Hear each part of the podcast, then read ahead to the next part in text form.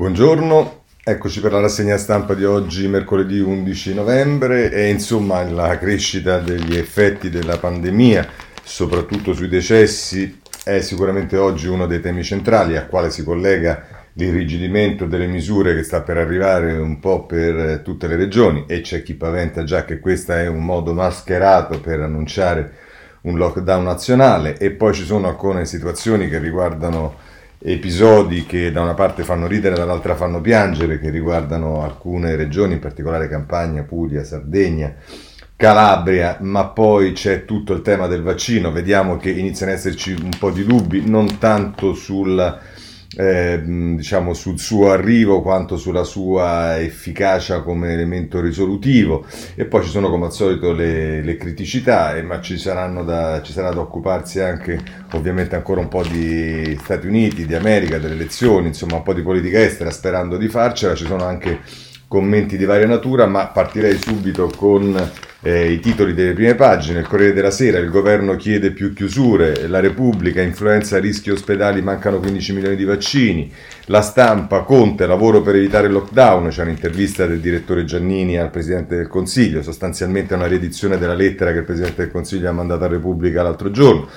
Il Domani: le chiusure saranno inutili, il tracciamento dei contagi non c'è. Il Giornale: il vaccino c'è, Conte no. Eh, il Tempo: eh, più morti in Italia che negli U S A. Libero: assembramento di Bamba, eh, si fa riferimento alla, alla mh, Sardegna. Mentre invece il Riformista titola sulla dichiarazione dell'A N M di ieri sulla vicenda Open e sulle... E sulle mh, critiche che ha rivolto Renzi, e non solo Renzi. Travaglio: dall'ordine l'A N M cala la scure, criticare i P M L, i P M è illegale. E poi ancora abbiamo il Messaggero: dovete chiudere le piazze, il governo richiama i sindaci. Ehm, eh, il, l'Avvenire: mezza Italia è arancione. Invece il Sole ventiquattro Ore in apertura si occupa della pubblica amministrazione che paga in ritardo, per le banche dodici miliardi di credito a rischio sofferenza. Insomma, questo è un po', diciamo, il panorama delle priorità che i giornali danno nelle prime pagine. Eh, come al solito partiamo dai dati. Oggi è eh, Alessandro Trocino che se ne occupa sul Corriere della Sera, pagina cinque, impennata di vittime, cinquecentottanta in ventiquattro ore, Brusaferro dice il contagio rallenta, altri centoventidue pazienti ricoverati nella, nelle terapie intensive per il secondo giorno in Calabria, i casi sono oltre quattrocento. Ora, Eh, nel taglio basso c'è un epidemiologo che non manca mai, in questo caso è Cesare Cislaghi, epidemiologo, economista ed ex presidente dell'Associazione Italiana di Epidemiologia, che dice la curva è più stabile, primo segno positivo, fare il, ora il lockdown, e dice meglio aspettare, eh, e dice che il merito di questo calo è, è, è dovuto alle mascherine. Se così fosse sarebbe addirittura uno dei primi D P C M che è stato fatto, che non prevedeva molte più restrizioni, ma come ricorderete l'uso della mascherina anche fuori per tutti quanti. Eh, questa storia dei morti, eh, da qualche parte emersa, adesso non mi ricordo dove, che però sembrerebbe che in questi cinquecentottanta morti, che sicuramente sono molti di più rispetto al dato di ieri che era di cento se non erro, è figlio anche del fatto che sono stati riportati alcuni decessi nella giornata di ieri che però si sono consumati nei giorni precedenti, quindi è un dato che potrebbe essere un pochino alterato, anche se sono sempre comunque eh, tanti ovviamente, ma eh, vedremo nelle, nei dati di oggi se effettivamente è così. In effetti, se non sbaglio, nel, ieri veniva dato un dato riferito a lunedì che era di cento morti, che era decisamente più basso rispetto ai giorni precedenti. Bene, ma eh, visto che abbiamo parlato di numeri, e che poi sono numeri che diventano dati perché vengono studiati, oggi ci sono un po' di cose su eh, questo argomento. Innanzitutto prenderei Bianconi sul Corriere della Sera, pagina venti, comincia in prima pagina, ma poi, anzi no, è direttamente Eh, a pagina ventotto, serve più vigilanza ma anche autocontrollo, e, e, e qui fa riferimento a quelli che dovrebbero essere, dopo aver analizzato l'esigenza che i cittadini siano responsabili e bla bla bla bla, dice ma lo sforzo delle persone deve aggiungersi quello delle istituzioni nell'aumentare i controlli, d'accordo, però anche in una gestione della crisi che necessariamente deve garantire la leale collaborazione tra diversi corpi dell'amministrazione statale, che procure della Repubblica o strutture investigative debbano intervenire, come sembra stia avvenendo, per appurare se gli organismi locali abbiano falsificato, corretto o inviato parzialmente i dati del contagio in modo da evitare o posticipare il più possibile la chiusura di attività commerciali, economiche e produttive è inquietante. Essere preoccupati per gli stipendi e posti di lavoro di intere categorie danneggiate dalle misure anti-Covid è sacrosanto, così come tentare di evitare, rinviare o limitare chiusure e ulteriori sacrifici. Ma la sola idea che si possono truccare le cifre per far prevalere un interesse sull'altro, i redditi sulla salute o viceversa, non è ammissibile, ancor più se dietro ci fossero diatribe tra amministrazioni centrali o locali di colori politici diversi. Quando si invocano cooperazione, solidarietà e rispetto delle regole, bisogna sapere e bisogna essere i primi a osservare questi principi. Insomma, qui eh, Bianconi mette in evidenza il tema che eh, sta emergendo, sembrerebbe eh, emergere riguardo in particolare eh, la campagna sui dati taroccati che consentirebbero alla campagna di essere in zona gialla e non arancione o addirittura rossa, ma molto più, diciamo, di carattere generale e, se volete, un po' più scientifico è il ragionamento che fanno Tito Boeri e Roberto Perotti sulla Repubblica in prima pagina, quando i colori impazziscono, eh, intervento che poi prosegue, eh, nel, anzi che si sviluppa nella pagina ventotto e che penso di dovervi leggere integralmente perché secondo me è oggi sicuramente l'el, l'articolo di riferimento. Dice: la divisione del paese, dicono anzi, la divisione del paese in zone rosse, arancioni, gialle è basata su ventuno indicatori decisi in aprile dal Ministero della Salute. Sono troppi. Nessuna organizzazione può prendere decisioni sulla base di ventuno indicatori. indicatori, per di più con pesi ignoti o variabili. Bisogna limitarsi a tre o quattro indicatori. Come sceglierli? Partendo da due obiettivi prioritari in questo momento di emergenza: fermare la pandemia ed evitare il collasso dei servizi sanitari. Gli indicatori che non hanno niente a che vedere direttamente con questi due obiettivi vanno eliminati. Inoltre gli indicatori devono essere calcolabili in tempo reale. Un indicatore che arriva con settimane di ritardo può essere addirittura fuorviante quando la pandemia si espande esponenzialmente. E più indicatori ci sono, più ritardi ci sono, come ha riconosciuto l'ultimo monitoraggio del Ministero, uscito il nove novembre con i dati dell'ultima settimana di ottobre e che riporta un erre ti stimato sul periodo quindici ventotto ottobre, cioè con dati vecchi fino a quasi un mese. Infine devono essere indicatori verificabili dall'Istituto Superiore di Sanità, altrimenti le regioni possono manipolare i numeri, come sembra sia successo in qualche caso. Vedete che ritorna il tema. La stragrande maggioranza dei ventuno indicatori attuali non soddisfa questi criteri. Siamo consapevoli che sono, dati di appli- sono stati applicati con elasticità, anche perché molti sono stati forniti con ritardo da certe regioni o erano inutilizzabili. Ma la confusione e le polemiche che ne sono seguite potevano essere in gran parte evitate. A chi può interessare in un'emergenza quanti questionari sono stati somministrati alle erre esse a e come hanno risposto, indicatori cinque e sei? Oppure prendiamo gli indicatori dieci, undici e dodici, il numero e la tipologia professionale delle figure dedicate al contact tracing, al prelievo e invio di dati ai laboratori, alla percentuale di positivi di cui, siamo, si, di cui siano stati individuati contatti stretti. Eh, non aiutano a stabilire la pericolosità del contagio in una regione, sono inutili perché in questa fase il tracciamento è di fatto impossibile, anche alle regioni meglio organizzate, non sono controllabili, sono facilmente manipolabili. Tra gli unici indicatori davvero rilevanti, cioè i nove relativi alla stabilità di trasmissione e alla tenuta dei servizi sanitari, se ne scelgano tre quattro calcolabili con precisione, in tempo quasi reale, compatibili anche dalle, compilabili anche dalle regioni meno organizzate e verificabili dal Ministero. Li si renda disponibili e tutti e si concentri il dibattito su quelli. Mantenere ventuno indicatori serve solo ad alimentare lo scontento, perché tra tanti indicatori qualunque regione può trovarne uno in cui va meglio degli altri, di fatto, o perché ha, massaggia- ha massaggiato i dati. La Calabria ha quasi esaurito i posti di terapia intensiva, ma ha minacciato di fare saltare il tavolo perché esibiva dati migliori di altre regioni su alcuni indicatori e non voleva essere relegata in zona rossa. Riteniamo giusto essere selettivi nei ristori, offrendoli solo a categorie colpite maggiormente dalle nuove misure restrittive. Dato che le decisioni sul lockdown sono definite in termini di codici di attività economica, è opportuno attenersi a quelli, anche anche nella definizione dei ristori, ma nelle regioni rosse sono state chiuse quasi tutte le attività di commercio all'ingrosso e al dettaglio e quindi ci sono anche altre attività che a monte sono fortemente intaccate da queste chiusure. Come identificare queste attività senza prestarsi all'assalto alla diligenza? Esistono dati sui legami fra attività con diversi codici Ateco nella generazione dei valori del valore aggiunto, anche a livello regionale. Si possono graduare ristori in base all'entità di questi legami. Ciò che va limitato il più possibile sono le disparità di trattamento. I piloti d'aereo in tutti questi anni hanno potuto usufruire di trattamenti di cassa integrazione straordinaria nettamente superiori a quelli garantiti a tutti gli altri lavoratori grazie a un fondo alimentato inconsapevolmente dai viaggiatori quando acquistano un biglietto aereo. Alcuni hanno incassato assegni superiori a ventimila euro al mese, come, documentano, come documentato nella sezione A porte aperte del sito I N P S. Adesso vorrebbero che venire loro, venisse loro estesa la cassa Covid a carico della collettività, mantenendo questi trattamenti privilegiati. Non è colpa loro se sono costretti a rimanere a terra, come non è colpa dei dipendenti privati se finiscono in cassa integrazione. Augurandoci presto tempi migliori, bisogna che accettino di essere trattati come gli altri comuni mortali.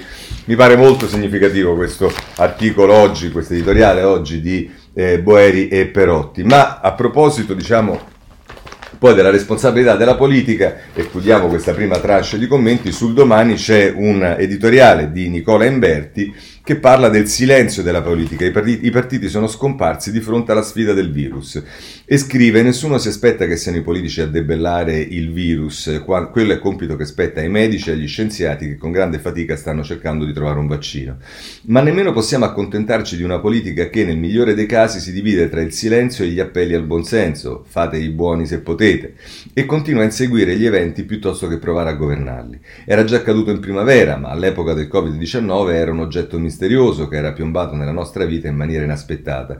Non aveva sollevato troppe perplessità, quindi la scelta di affidarsi ai tecnici e di lasciare a loro il compito di decidere cosa, come e quando chiudere.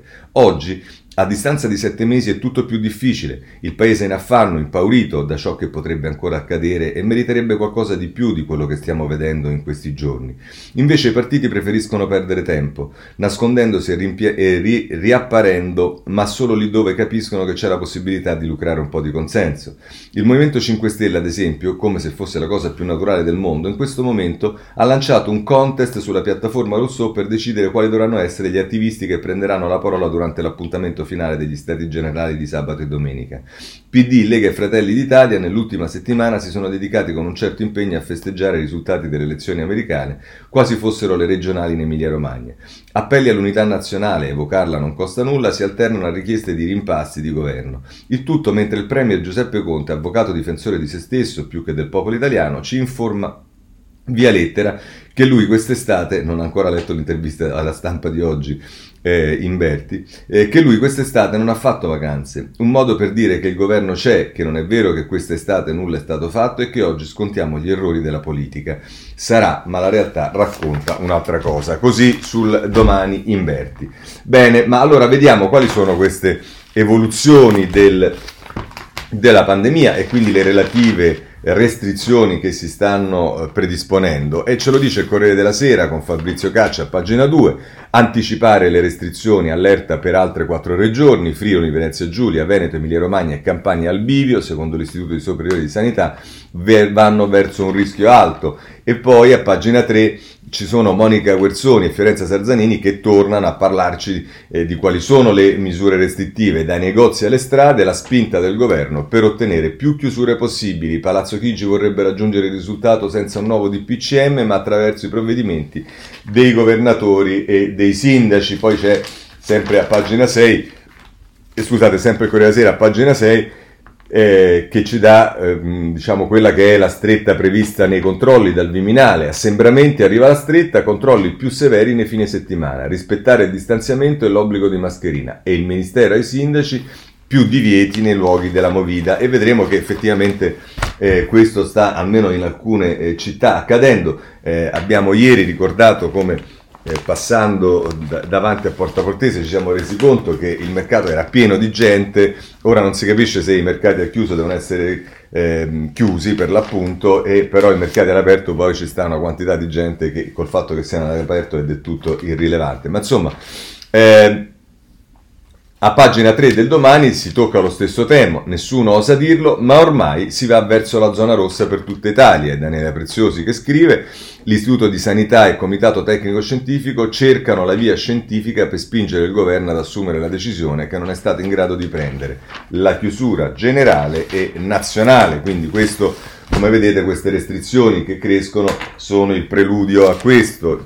Giornali meno eh, ma poi adesso è difficile francamente trovare dei giornali più vicini al governo, perché le critiche le vediamo da tutte le parti, ma insomma il giornale a pagina due titola così: incubo lockdown, stop assembramenti, contagi sotto la lente fino a domenica, altre quattro regioni eh, verso la zona rossa, e dice che l'Istituto Superiore di Sanità, la curva erre ti cresce più lentamente ma il rischio resta alto. Emilia Romagna, Veneto, Friuli Venezia Giulia verso misure restrittive, la Campania è un caso, va bene, insomma queste sono le cose che abbiamo eh, già viste e che approfondiremo eh, tra poco. Anche il Messaggero eh, sulla pagina due dice che il governo e i sindaci stop alla folla in strada per evitare il lockdown, vedete quello che eh, veniva accennato prima, eh, Conte è contrario a un blocco nazionale, pressing sulla Morgese, devi intervenire, il Viminale attiva prefetti, i prefetti, più controlli nelle piazze e negli altri luoghi eh, all'aperto.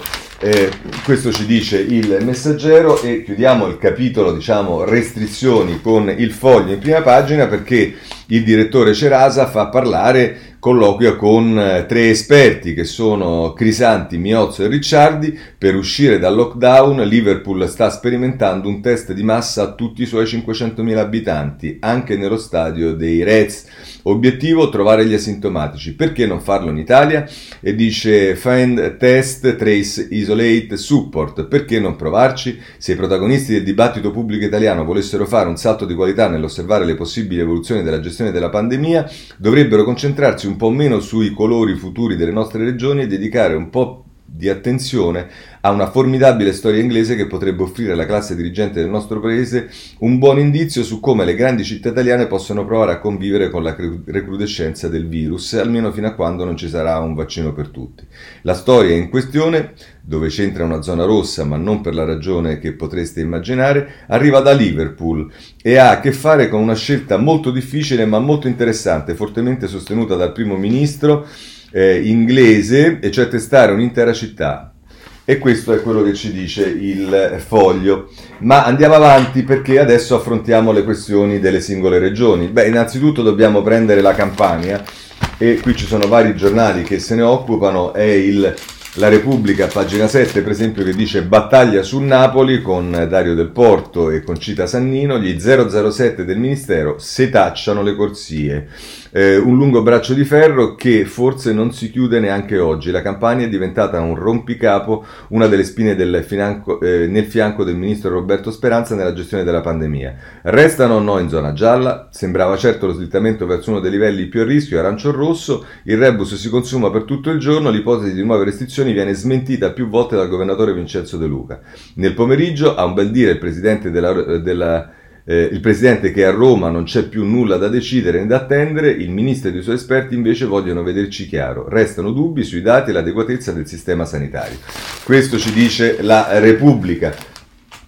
Ma eh, Libero, per esempio, che eh, immaginate eh, qual è l'approccio rispetto al governatore eh, della della Campania, eh, a pagina due, Campania macello, scrive Filippo Facci, zero regole e dati farlocchi, il governo non osa chiudere, per far mettere le mascherine i sindaci invocano i soldati, ospedali in tilt, la zona rossa andava fatta subito, ma la, paura, la politica ha paura delle reazioni. A proposito eh, di Napoli, eh, vale la pena prendere anche l'Avvenire a pagina sei, che dice spariscono le auto e fuori dagli ospedali, Napoli la tregua prima del lockdown. Dopo le code dei giorni scorsi resta solo il traffico delle ambulanze e dei carri funebri. Il primario del Cutugno dice i medici di base ci aiutino, i casi meno gravi vengano seguiti a casa. Così eh, la mette l'Avvenire, che dà la notizia che improvvisamente sono sparite le macchine che erano in fila Eh, davanti agli ospedali napoletani. Poi c'è il tema della Puglia, perché non ci facciamo mancare mai niente, e allora prendiamo da, viene da sorridere ma in realtà c'è da piangere, eh. Eh, prendiamo da Libero, cominciamo con Libero eh, che eh, in eh, pagina otto eh, dice in che mani siamo, e in effetti Salvatore Dama non ha tutti i torti. Il capo della sanità pugliese fa lo spot al ciondolino magico. Giuseppe Tiani, responsabile degli appalti nella regione di Emiliano, ha, ha magnificato gli effetti anticontagio di un aggeggio da tenere al collo. Purifica l'aria, costa cinquanta euro. E voi non ci crederete, ma tutto questo l'ha fatto in un'audizione davanti alle commissioni parlamentari per, che parlavano della lotta Eh, al, eh, al Covid. Eh, anche il giornale a pagina quattro, eh, anzi lo mette addirittura in prima pagina, il responsabile a parte in Puglia vuole l'amuleto antipandemia, ma a questo punto penso che la cosa eh, migliore sia eh, leggere l'editoriale di Gramellini sulla prima pagina del Corriere della Sera. Guarda come ciondolo, dice: non abbiamo posti per la terapia intensiva, ma abbiamo Giuseppe Tani, il manager che gestisce gli appalti della sanità in Puglia, maneggiando un ciondolino liberamente ispirato al pendolino del compianto Maurizio Mosca. Tiani se lo è sfilato dal collo durante un'audizione alla Commissione Affari Costituzionali, il Sancta Santorum della democrazia. Leggendo un testo scritto, forse un dépliant, forse le memorie di Vanna Marchi, ha spiegato che si trattava di un micropurificatore d'aria. Per la modica cifra di cinquanta euro, ha detto, questa meraviglia di produzione israeliana genera dei cationi in grado di inibire qualsiasi virus di segno positivo si aggiri nel raggio di un metro cubo. Alla parola cationi è serpeggiato un comprensibile sgomento tra gli astanti e il Tiani ne ha approfittato per raccomandare l'acquisto del ciondolo da parte dello Stato, così da poterlo dare in dotazione ai medici e poliziotti. Egli è anche segretario di un sindacato di polizia. Ecco, questo soprattutto ci deve, non, diciamo, far riflettere. Ci aiuterebbe a combattere il virus, ha concluso, agitando davanti, agitandolo davanti ai padri della patria in stato di ipnosi. Più tardi ha negato di essersi riferito alla pandemia, lasciando tutti nel dubbio. Esiste dunque un altro virus contro cui dobbiamo combattere, oltre il Covid e alle castronerie? Oppure anche Tiani parlava sotto l'effetto di droghe, come il commissario alla sanità calabrese della settimana scorsa? Se questi sono gli uomini che governano la nostra salute, il ciondolo di cui abbiamo più bisogno è un portafortuna. Così la mette, eh, così la mette eh, Gramellini sulla eh, Corriere della Sera. Ma eh, problemi riguardano anche altre regioni, perché eh, si è eh, scatenato il tema Sardegna. Perché? Perché pare che, diciamo, già quando si sapeva quest'estate che stava crescendo la curva dei contagi, si sono aperte le discoteche ed è successo l'ira di Dio. Ma ce lo dico, c'è eh, Alessandra Rachi su Corriere della Sera, pagina sette, in Sardegna e bufera su Solinas, inchiesta per le discoteche aperte. Le rivelazioni shock di due consiglieri di maggioranza, decisione presa su pressione delle aziende del Eh, settore. E dice eh, tra l'altro la Rachi: diventa un caso politico e giudiziario la decisione del governatore della Sardegna Cristian Solinas di aprire ad agosto le discoteche, quando si coglievano già i primi segnali della seconda ondata di coronavirus. La confessione ai giornalisti di Report di due consiglieri regionali della maggioranza di centrodestra ha innescato un'inchiesta della Procura della Repubblica di Cagliari per epidemia colposa e altri reati. Venti di bufera che sul fronte poli- anche sul fronte politico. Le rivelazioni non vengono da due esponenti di secondo piano: Angelo Cocciu è capogruppo di Forza Italia, Giovanni Satta vice capogruppo del Partito Sardo d'Azione. Eh, insomma, questo è, è quello che ci dice il Corriere della Sera. Eh, ce lo dice ancora più, se volete, pesantemente eh, il Messaggero a pagina quattro. Eh, Sardegna si riapre il caso, tremilacinquecento positivi nel, nel Lazio, con le disco si è sbagliato. L'assessora alla sanità di Zingaretti: ancora oggi strascichi delle follie estive. Nell'isola controlli inadeguati, il sessanta per cento dei viaggiatori tornava con sintomi. Questo è quello che denuncia l'assessore Alessio D'Amato eh, mh, sul eh, Messaggero. E allora però eh, rispetto alla Sardegna prendiamo un altro editoriale, questa volta lo prendiamo dalla eh, Repubblica, ed è Michele Serra che eh, a pagina ventotto non ci va leggero e la mette così. Il titolo è La democrazia, da- la scemenza danzerina, e tra l'altro scrive Serra: più ancora del bisogno del profitto è verosimile che abbia pesato il bisogno di impunità e di superficialità, che è il motore di molte delle azioni umane spensierate, ben prima che criminali, futili, ben prima che ostili. Scemi, appunto, scemi da discoteche e da drink, che postavano sui social la loro scemenza come prova provata che la vita continua. Antise- antesignani della derelitta amatrice di, eh, della derelitta animatrice di Non c'è Covid, che povera Crista è palesemente al di sotto di ogni possibile giudizio, mentre tra gli animatori dell'estate sarda e versiliana e di ovunque c'erano fior di personaggi pubblici, gente da televisione e da rivista glamour, perfino rappresentati dal popolo, sculettanti di felicità.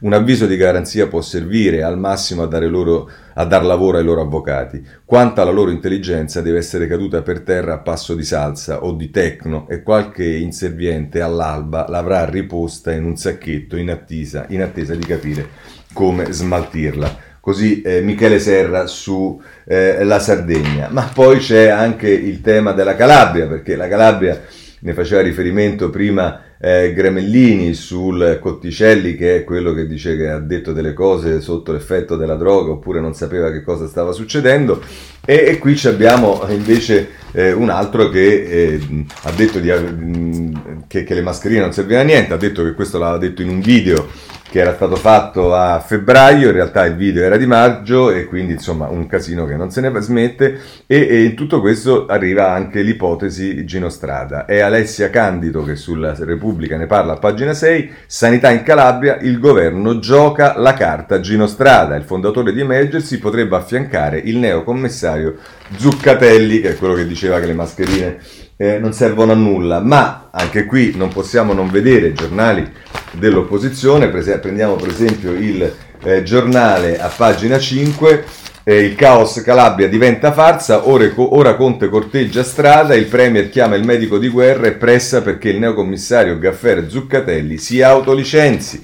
E vediamo che c'è chi dice che vuole sostituirlo, chi dice che vuole invece affiancargli Strada, insomma Eh, non capiamo bene eh, effettivamente che cosa succeda. Eh, per esempio il Riformista a pagina sei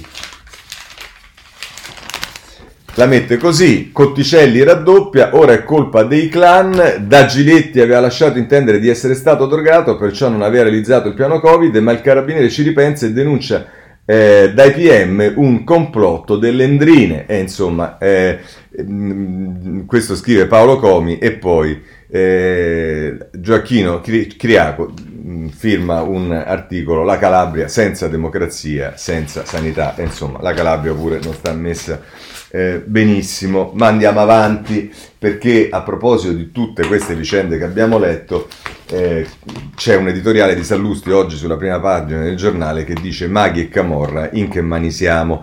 Pensavamo di aver visto tutto con il generale Saverino Cotticelli, commissario grillino per la sanità calabrese, ammettere in tv di essere ignaro, di dover studiare un piano antivirus e per questo cacciato su due piedi. Non è sufficiente avere scoperto che il suo successore fresco di nomina, il bersaniano Giuseppe Zuccatelli, è uno che negava l'utilità della mascherina e quantificava in quindici minuti il tempo di trasmissione del virus durante un bacio. No, al peggio non c'è mai fine. Ieri è apparso sulla scena tale Giuseppe Tiani, ex sindacalista di polizia, nominato un anno fa dal governatore Emiliano presidente di Innova Puglia, la società pubblica che gestisce gli appalti della regione. Ascoltato in streaming dalla commissione parlamentare, Tiani ha esibito un ciondolo magico di fabbricazione israeliana che a suo dire terrebbe lontano il, co- il Covid, creando un campo magnetico antivirus. Il video è recuperabile online, è esilarante, dice Sallusti. Smemorati, negazionisti, maghi, i nostri politici non si fanno e non ci fanno mancare proprio nulla, tranne il necessario, tipo medici sul territorio e infermieri negli ospedali. Stiamo scivolando nella farsa, che tutto sommato sarebbe divertente se non contassimo cinquecento morti e migliaia di ammalati al giorno. Ma la domanda in che mani siamo finiti non riguarda soltanto fenomeni del tipo strano ma vero che stanno accadendo in Calabria e Puglia. Mi riferisco per esempio al dubbio che in Campania non siano più, non siamo più, non siano più nelle mani né dello Stato né del governatore De Luca. Non è infatti possibile che di giorno in giorno venga rinviata la decisione di classificare quella regione a un livello di rischio più alto dell'attuale, come eh, non i parametri ufficiali ma i fatti reali imporrebbero. Chi ha paura di chi? Lo Stato della regione? Non credo proprio. E allora viene il dubbio che Stato e regione siano sotto il ricatto della camorra, che non vede di buon occhio un lockdown che nuocerebbe ai suoi affari. E gli scontri di piazza organizzati la scorsa settimana a Napoli sanno tanto di avvertimento che qui si resta aperti. Ora passino gli incapaci e pure ciarlatani, ma non è proprio il caso di mettersi nelle mani dei camorristi. Spero di sbagliarmi, ma purtroppo non ne sono certo. Così eh, Sallusti sul giornale a proposito di tutti questi episodi che abbiamo visto. Ma c'è da segnalare contratti meno, an- tutt'altro anzi che eh, ironici o sarcastici quali quelli che abbiamo visto per queste regioni. C'è il tema del Piemonte e la Stampa, ovviamente, che è il giornale di riferimento, se ne occupa nelle pagine otto e nove. In Piemonte scoppia la guerra degli ospedali, dopo Tortona si ribellano Verduno e Casale, non mandateci i malati di Torino, dove curiamo i nostri, e, e qui ci sono appunto prese di posizione, delle interviste eh, al presidente della fondazione Nuovo Ospedale di Alba e Bra, Bruno Cerreto. Eh, non diventeremo il, lazzale, il lazzaretto dell'intera regione, eh, e invece c'è Carlo Picco, che è il commissario dell'A S L Città di Torino, che dice inconcepibile, ora è il momento di fare squadra. Insomma, c'è questo, eh, eh, quest, qu- questa tendenza a respingere i malati ne, de, de, delle zone più vicine e mh, con, con, con più problemi da parte di eh, comuni limitrofi, eh, perché le giornate infinite centodiciotto portiamo i pazienti a morire. E questo è a pagina nove, il reportaggio è di Francesca Lai, gli operatori sommersi di chiamate, si corre da una casa all'altra per provare a dare soccorso, la fatica e il dolore, quando torniamo a casa dobbiamo mettere un muro tra noi e il lavoro. E insomma, questo eh, è la situazione drammatica del Piemonte. Però a questo proposito, Eh, sullo stesso giornale c'è Chiara Saraceno che firma un editoriale, l'egoismo da corsia e i malati degli altri. E scrive tra l'altro la Saraceno: la paura che le risorse sanitarie disponibili non bastino per tutti a fronte del dilagare della pandemia, unita allo storico impoverimento della sanità territoriale, sta provocando reazioni impreviste. Ci sono sindaci che, non fidandosi dell'osservanza delle restrizioni alla mobilità da parte dei propri vicini, ergono barriere fisiche sulle strade ai confini regionali. E ci sono abitanti di piccoli comuni sul cui territorio sorge un ospedale che si mobilitano per respingere i malati di covid diciannove inviati da zone in sofferenza della stessa regione. Il malato grave di covid diciannove ha sostituito temporaneamente il rifugiato e il richiedente asile come straniero indesiderato, con il quale non si vuole condividere nulla, che anzi è visto come ingiustificato consumatore di risorse della comunità. Sta succedendo in Piemonte, dove i sindaci, ma anche i direttori di A S L, di comuni della provincia protestano per l'arrivo de- nei loro ospedali di malati da Torino, il cui sistema ospedaliero è ormai al collasso. Ma potrebbe succedere presto anche altrove. Un sistema sanitario da anni sempre meno nazionale e sempre più regionale può scontrarsi con le rivendicazioni municipali di comuni che rivendicano l'esclusività di accesso ai propri ospedali per i propri residenti, mentre scaricano l'uno sull'altro il dovere di far fronte alle emergenze che vengono da fuori, non qui, dal mio vicino. E conclude così la Saraceno: la pandemia, oltre a far esplodere questioni irrisolte e le conseguenze di scelte sbagliate in sanità come in altri settori, sta facendo riaprire ferite, conflitti che si pensavano rimarginati o spostati su altri obiettivi, gli immigrati ad esempio. Oggi non è tempo di, ter- di recriminazioni, occorre fare fronte ciascuno come può e con quello che ha e possibilmente tutti insieme. Ma nel farlo occorre anche riaffacciarsi su quelle ferite e conflitti, sugli errori fatti da una parte e dall'altra, per ritrovare le ragioni e i modi di un'appartenenza comune. Eh sì, così la mette Chiara Saraceno sulla eh, Stampa. Andiamo avanti. Eh, vaccino, c'è cioè il capitolo dei vaccini. Vi dicevo, ieri molto entusiasmo, oggi diciamo eh, c'è qualche riflessione aggiuntiva sulla eh, eh, diciamo efficacità, anche, efficacia anche dal punto di vista del tempo. Ma insomma, pagina otto del Corriere Eh, della Sera, eh, eh, vaccino Pfizer all'Italia, ventisette milioni di dosi. La, ieri si parlava di un milione e sette, oggi siamo arrivati già a ventisette. L'accordo dell'Unione Europea con le due aziende produttrici, Locatelli dice, nel nostro paese comincerà ad arrivare da metà gennaio. E qui vedete che, a differenza di chi diceva che sarà Eh, dopo primavera, invece ci stiamo più vicini a quelle che erano le previsioni del Presidente del Consiglio, che parlava entro la fine dell'anno.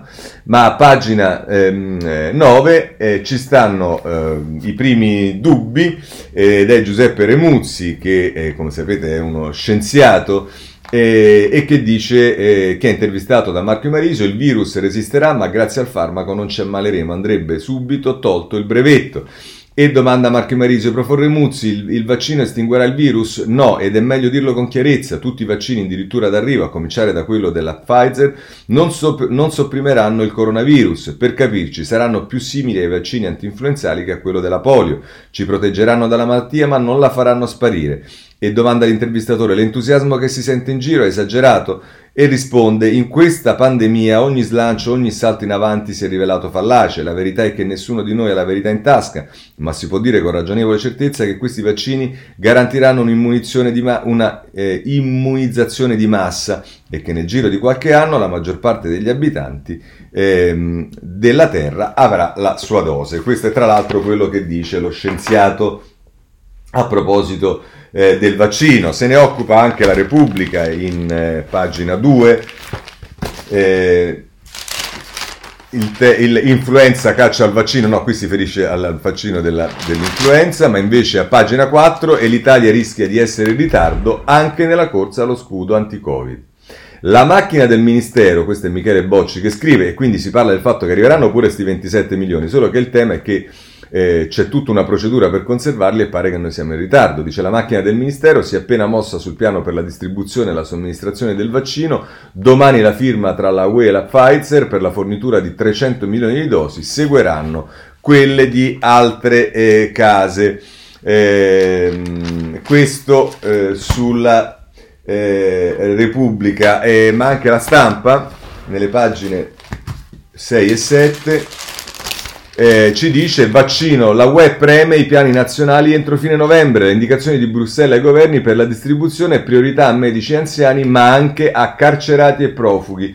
E il retroscena di Paolo Russo eh, a pagina sette ci dice cinque giorni per somministrare le dosi, tutte le incognite della distribuzione, il vaccino va conservato a meno settanta gradi e dopo una settimana è utilizzabile, gli esperti dicono che la logistica è impreparata, eccoci qui.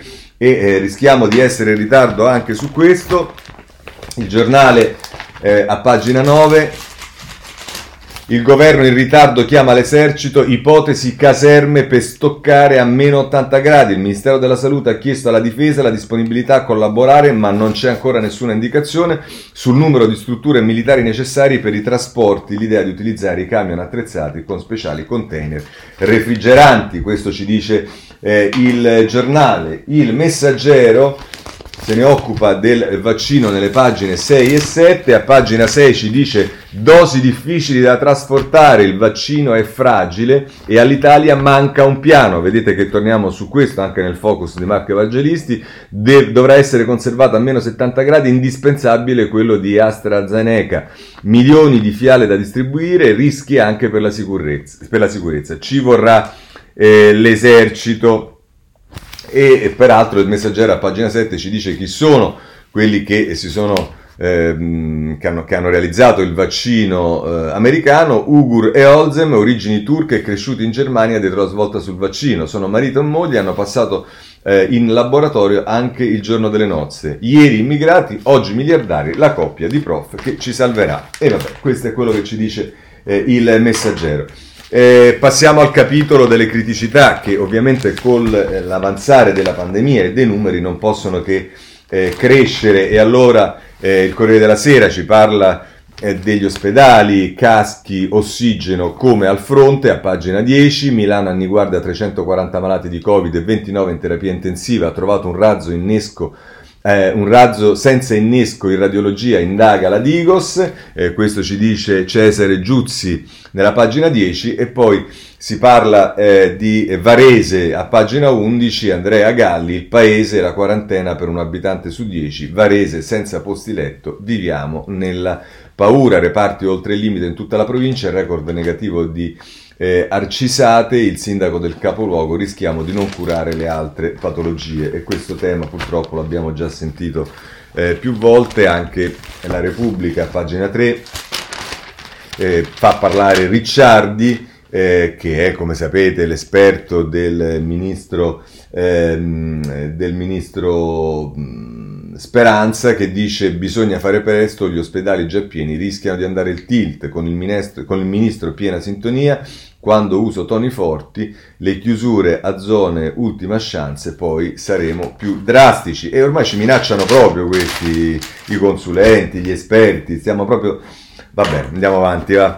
E intanto però c'è un problema riguardo alle criticità, eh, ce lo dice in prima pagina il Domani: le chiusure saranno inutili, il tracciamento dei contagi non c'è, le restrizioni rallentano il virus, ma poi bisogna monitorare tutti i positivi, mancano perfino i piani dei call center per far funzionare la app Immuni.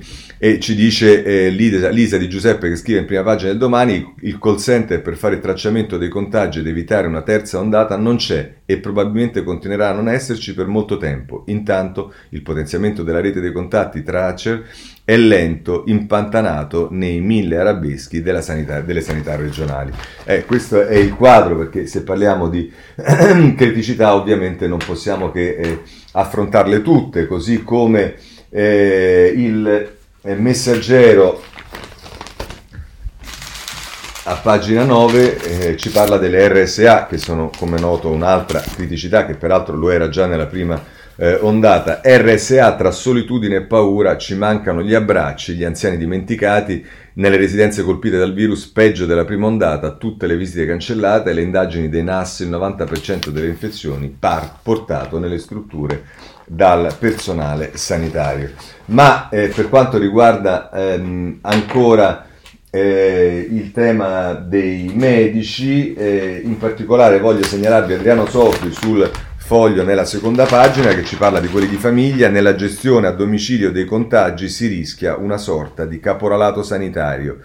Eh, questo è ehm, quello che scrive sul Foglio ehm, Sorgi. Ma tra le criticità Eh, fa bene il Tempo a non eh, lasciare in sottofondo quella della giustizia, perché anche lì, e poi vedremo che c'è anche un problema che riguarda eh, le carceri, eh, a pagina cinque: il virus colpisce la giustizia, ennesima richiesta sul Covid, iposi, ipotesi epidemia, epidemia colposa per la riapertura, la, eh, va bene, riapertura estiva delle discoteche in Sardegna, insomma dalla mancata zona rossa di Alzano al caso Camici di Fontana, così nelle procure si finisce nel mirino l'intera gestione della eh, pandemia. E se a questo punto vogliamo toccare un argomento che è quello anche delle carceri relativo alla pandemia, segnalo nella pagina eh, quattro del Riformista Eh, Angela Stella con la foto di Rita Bernardini: eh, carceri, l'allarme dei penalisti, subito amnistia e indulto, l'emergenza Covid, Bernardini inizia lo sciopero della fame.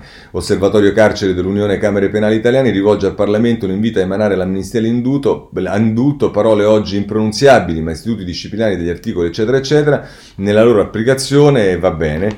E poi Alessio Scandura, che è dell'Associazione Antigono nel taglio basso, dice: scarcerazioni frenate dalle polemiche, ora il virus divora le celle sovraffollate, negli ultimi mesi la popolazione detenuta è cresciuta come se questa seconda ondata non fosse attesa. E questo è un problema che abbiamo sollevato anche in Parlamento, alla Camera in modo particolare, eh, so, soprattutto il nostro collega Ungaro se ne è occupato, ma insomma un po' tutti noi. Va bene, andiamo avanti, anzi non va bene, ma andiamo avanti lo stesso. Allora, Eh, c'è un'intervista che eh, francamente diciamo vi risparmio, che è quella del Presidente del Consiglio, intervistato da Massimo Giannini, sulla Stampa, prima, seconda e terza pagina del giornale. Conte: lavoro per evitare il lockdown. Sostanzialmente c'è la ripresa di tutte le cose che ha detto nella lettera Repubblica, che sembra tanto un, diciamo, una, una, un continuo scusarsi, e dice tra l'altro: è giusto intervenire in Calabria per cambiare il vertice della sanità, il nuovo commissario ha fatto dichiarazioni inaccettabili di cui si è scusato, Gino Strada può essere un buon nome per rafforzare la squadra. E poi dice: ho avuto rap- ottimi rapporti con Trump, pronto a collaborare con Biden e Harris per battere il virus e ricostruire le nostre società, le nostre economie in modo più sostenibile, inclusivo ed equo. E ancora dice: respingo l'accusa che questo governo abbia sprecato i mesi estivi, abbiamo potenziato reparti e capacità di fare tamponi, ma siamo uno Stato di diritto, non invadiamo arbitrariamente la sfera personale dei cittadini. Beh, insomma, volevamo mandare pure la polizia dentro le case. Le folle nel weekend, comprendo la fatica, ma la situazione è critica in tutta Europa, serve un ulteriore sforzo, ne usciamo solo con un impegno collettivo, lo Stato siamo tutti noi, bla bla bla bla bla. Va bene, insomma, questa è l'intervista eh, al Presidente del Consiglio. C'è invece qualcosa che dobbiamo segnalare per quanto riguarda l'opera del governo, a prescindere dal Presidente del Consiglio, e cioè la manovra. E il Messaggero a pagina cinque, e la manovra anticipa le prossime chiusure, fondi a quota cinque miliardi, c'è l'ipotesi di trasferire subito nei decreti sui ristori le risorse stanziate per il duemilaventuno, va rinnovato il pacchetto salva aziende per evitare una serie di fallimenti eh, a catena. Questo è Antonio Polillo Salimbeni che scrive sul eh, Messaggero a proposito della manovra. E però a proposito della manovra voglio prendere il Sole ventiquattro ore perché ci sono alcune notizie e poi legate anche eh, all'economia. Intanto a pagina sei eh, il Sole eh, la mette così: manovra impantanata nei ritardi, avanzano ristori, terre e scostamento. Dice: l'evoluzione della crisi ci spinge il governo ad accelerare sui nuovi aiuti e il deficit aggiuntivo per finanziarli, attesa record per la legge di bilancio in Parlamento, l'arrivo alla Camera è previsto per Eh, venerdì. Ma poi, come vi ho detto in prima pagina, il Sole ventiquattro Ore si occupa di un tema che pure è rilevante ed è quello della pubblica amministrazione che paga in ritardo, eh, per le banche dodici miliardi di credito a rischio sofferenza, dal, duemilaundici cambier- dal duemilaventuno cambierà la definizione di default con effetti sui bilanci, c'è il pericolo di conseguenze negative per le imprese e istituti di credito, il governo al lavoro per disinnescare la mena entro la fine dell'anno, tema che viene ripreso Eh, appunto sulla pagina anche cinque del eh, Sole ventiquattro Ore, che poi però a proposito di lavoro a pagina quattro dice: da Industria quattro punto zero, giustizia civile e liberalizzazioni, più sei per cento di produttività. È Banca d'Italia che dice che un paper misura l'impatto di tre riforme sul totale dei fattori, gli effetti benefici sono del quattro virgola otto per cento su P I L di lungo periodo e dello zero virgola quattro per cento sugli occupati. Eh, va bene, questo è quello che ci dice il Sole ventiquattro Ore, ma eh, ci sta un tema che è quello del Recovery Fund, perché ieri ci sono state decisioni importanti da parte della eh, Unione Europea, ce lo dice la Repubblica a pagina ventitré. Eh, bilancio e Recovery Fund con sedici miliardi in più, l'Europa trova l'accordo. Secondo uno studio sul sito B C E, in Italia il dieci per cento degli occupati lavora in aziende che rischiano di fallire. È il Parlamento europeo e il governo trova, e il governo dell'Unione Europea trovano eh, un accordo. Ma allora in questo senso è utile vedere l'intervista che il Corriere della Sera fa a Paolo Gentiloni, che è il nostro commissario, eh, lo fa a pagina tredici. E la vediamo qua, eh, proced- dice Gentiloni, procedure straordinarie per il recovery plan italiano, è Federico Fubini che lo intervista e dice: dunque i governi in Italia inclusa devono rispondere all'emergenza e insieme pianificare il dopo? E dice Gentiloni: purtroppo sì, se fronteggiare l'emergenza assorbe tutte le energie siamo nei guai, sarebbe grave non impostare questa opportunità con lungimiranza e questo vale per Bruxelles tanto quanto per le capitali nazionali. Non ne farei una questione di calendario, per ora la Commissione abbiamo ricevuto solo tre piani nazionali in forma compiuta e altrettanti in forma parziale. Domanda Fubini: ci sono osservazioni sul recovery plan che rivolgerebbe ai vari paesi, Italia inclusa in questa fase? Dice Gentiloni: la prima è che il ruolo di garante della Commissione, se non ci fosse, andrebbe inventato. Se stiamo lavorando a creare dei binari per i progetti, non è per dare dei fastidi burocratici. Per rendere le nostre economie più verdi, inclusive e digitali, questa occasione non vada sprecata.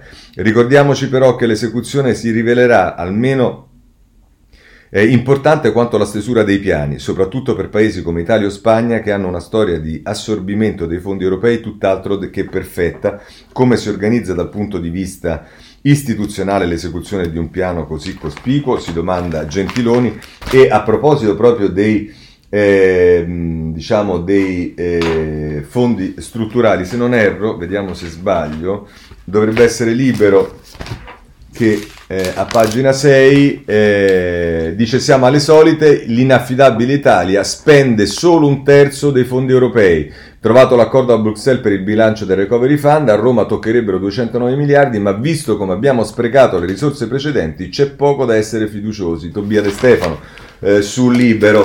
Eh, se volete sull'Avvenire a proposito eh, di questo c'è invece una Eh, intervista al parlamentare europeo di Italia Viva ma anche di En Marche, Sandro Gozi, eh, è a pagina nove e eh, tra l'altro dice Gozi: passo avanti enorme, l'asse con Merkel e Macron giova all'Italia. Questo, eh, questo è eh, Sandro Gozi sull'Avvenire. Ma voglio segnalarvi sul Messaggero, a proposito proprio della eh, incapacità dell'Italia di spendere i soldi, eh, l'editoriale di Paolo Balduzzi in prima pagina: fondi mai spesi e burocrazia, ecco perché il paese è fermo. Si riprende eh, il, eh, l'articolo a pagina ehm, eh, ventidue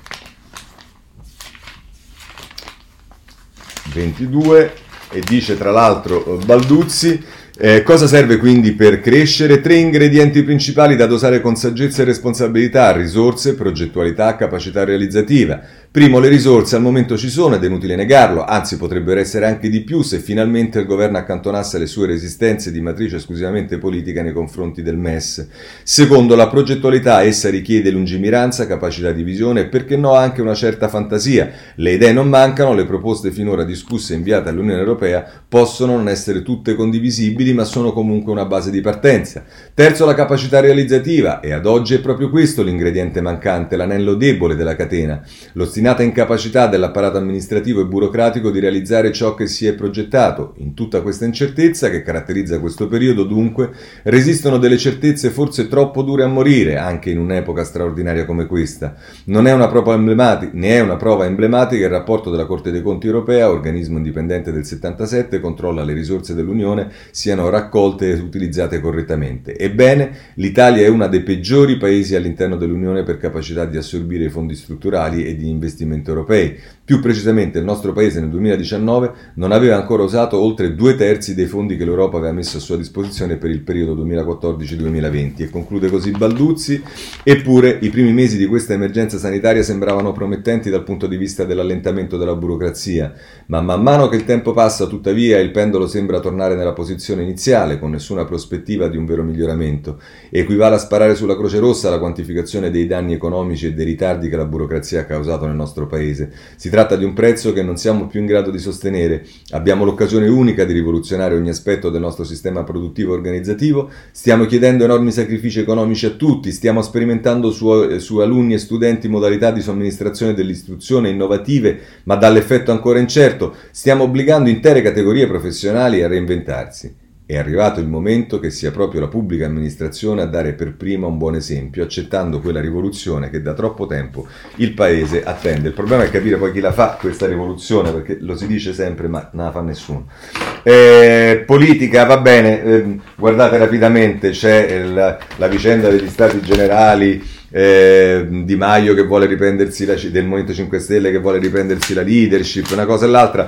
Prendiamo dal Sole ventiquattro Ore a pagina nove, eh, Manuela Perrone: Movimento cinque Stelle sabata al via gli Stati Generali, ma leadership non prima di Natale. Di Maio: abbiamo il dovere di riorganizzarsi, il Movimento cinque Stelle, il Movimento cinque Stelle, cinque Stelle scusate, io ci metto la faccia. Sarà presente Grillo verso un controllo maggiore sulla piattaforma Rousseau. Insomma, vedremo che cosa succede. Succede. Invece, per quanto riguarda Roma, eh, il P D sembra, da quello che dice il Tempo, non se la dà per vinta, perché Calenda deve essere stoppato in tutti i modi, dopo aver cercato Sassoli, Gentiloni, eh, Gualtieri, eh, no, Domine e Dio, non si sa bene chi altro. Adesso a pagina otto ci dice il Tempo: il P D fa la corte a Ricciardi, continua il pressing sul presidente del Parlamento europeo Sassoli, ma c'è anche chi spera in Gentiloni, eccoci qua.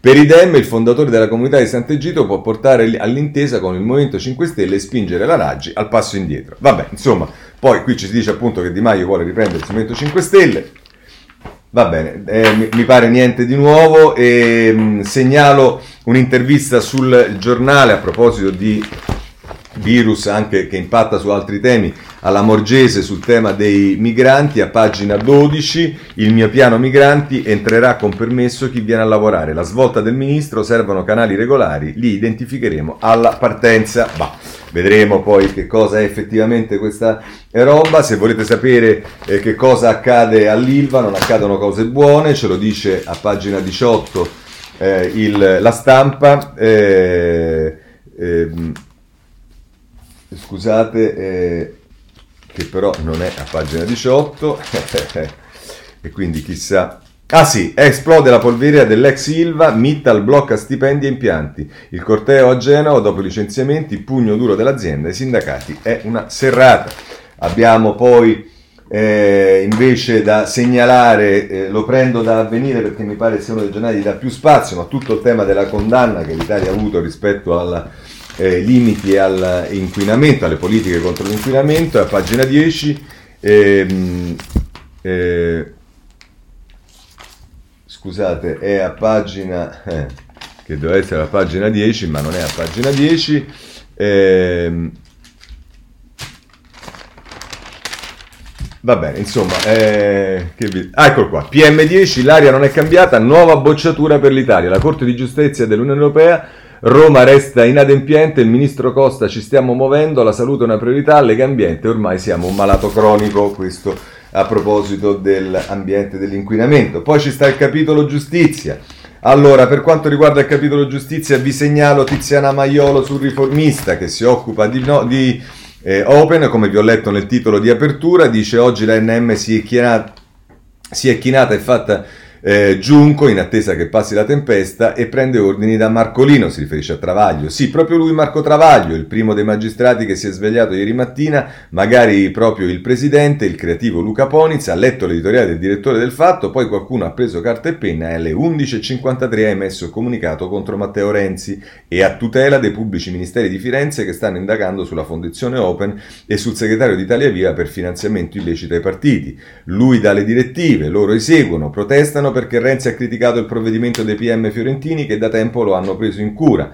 Un indiziato serio deve tacere dinanzi al suo P M, se no gli manca di rispetto. Le dichiarazioni del comitato direttivo centrale del sindacato magistrati pare quasi un'implorazione, come fosse stata scritta da qualcuno in crisi di pianto, oltre alla solita tiritera sul resto, sul reato o peccato di delegittimazione, mette in guardia dal pericolo di creare un clima di avversione nei confronti dei singoli magistrati da confondere e di confondere l'opinione pubblica. Ben altri toni, ben altre minacce si sono sentite in altri tempi, fin dagli strali nei confronti di Bettino Craxi per arrivare a Silvio Berlusconi. Questo tra l'altro eh, scrive eh, sulla, eh, sul Riformista a proposito di Open. Se volete ho scritto ieri una cosa proprio a proposito di questo, eh, ma adesso non abbiamo tempo. Però siccome le cose non finiscono mai, il Corriere della Sera ci dà notizia che eh, il povero Carrai Eh, non, non basta tutto quel filone, ma eh, si becca un'altra indagine, eh, la moglie in modo particolare, ce ne parla a pagina ventitré del Corriere della Sera,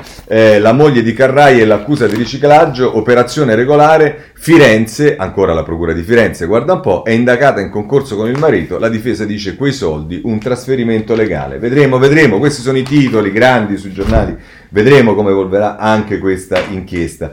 E intanto ci sono altre piccole, diciamo, chicche. Eh, lo sapete, ve l'ho detto l'altro giorno, ma Libero ce lo ricorda a pagina dieci, perché la Cassazione, dopo il primo e secondo grado in cui è stato condannato Maroni, lo assolve e la mette così Roberto Fari, Renato Farina. La, eh, rubati sei anni di vita a Maroni.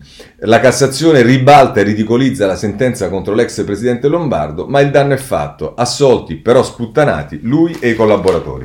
Ecco, questo è quello che eh, ci dice Eh, libero, ma ancora ehm, ehm, rimanendo più o meno in termini di giustizia, voglio segnalarvi eh, sul Messaggero, ma poi anche sul Domani e sull'Avvenire, ma sul Messaggero a pagina dodici la vicenda del ehm, cardinale eh, McCarrick. Eh, Vaticano, il rapporto shock sul cardinale pedofilo, ignorate tutte le denunce, reso pubblico il documento su McCarrick, Voitila credette alla sua difesa e lo promosse, grande finanziatore di attività benefiche, dai ragazzi si faceva chiamare Zio Ted, questo eh, sul Messaggero, ma come vi ho detto anche su altri eh, giornali, eh, su tutti i giornali viene ricordata eh, la morte eh, che è avvenuta eh, ieri Ehm, di Renzo Gattegna, una vita per l'ebraismo italiano, è stato eh, presidente dell'U C E I per eh, dieci anni.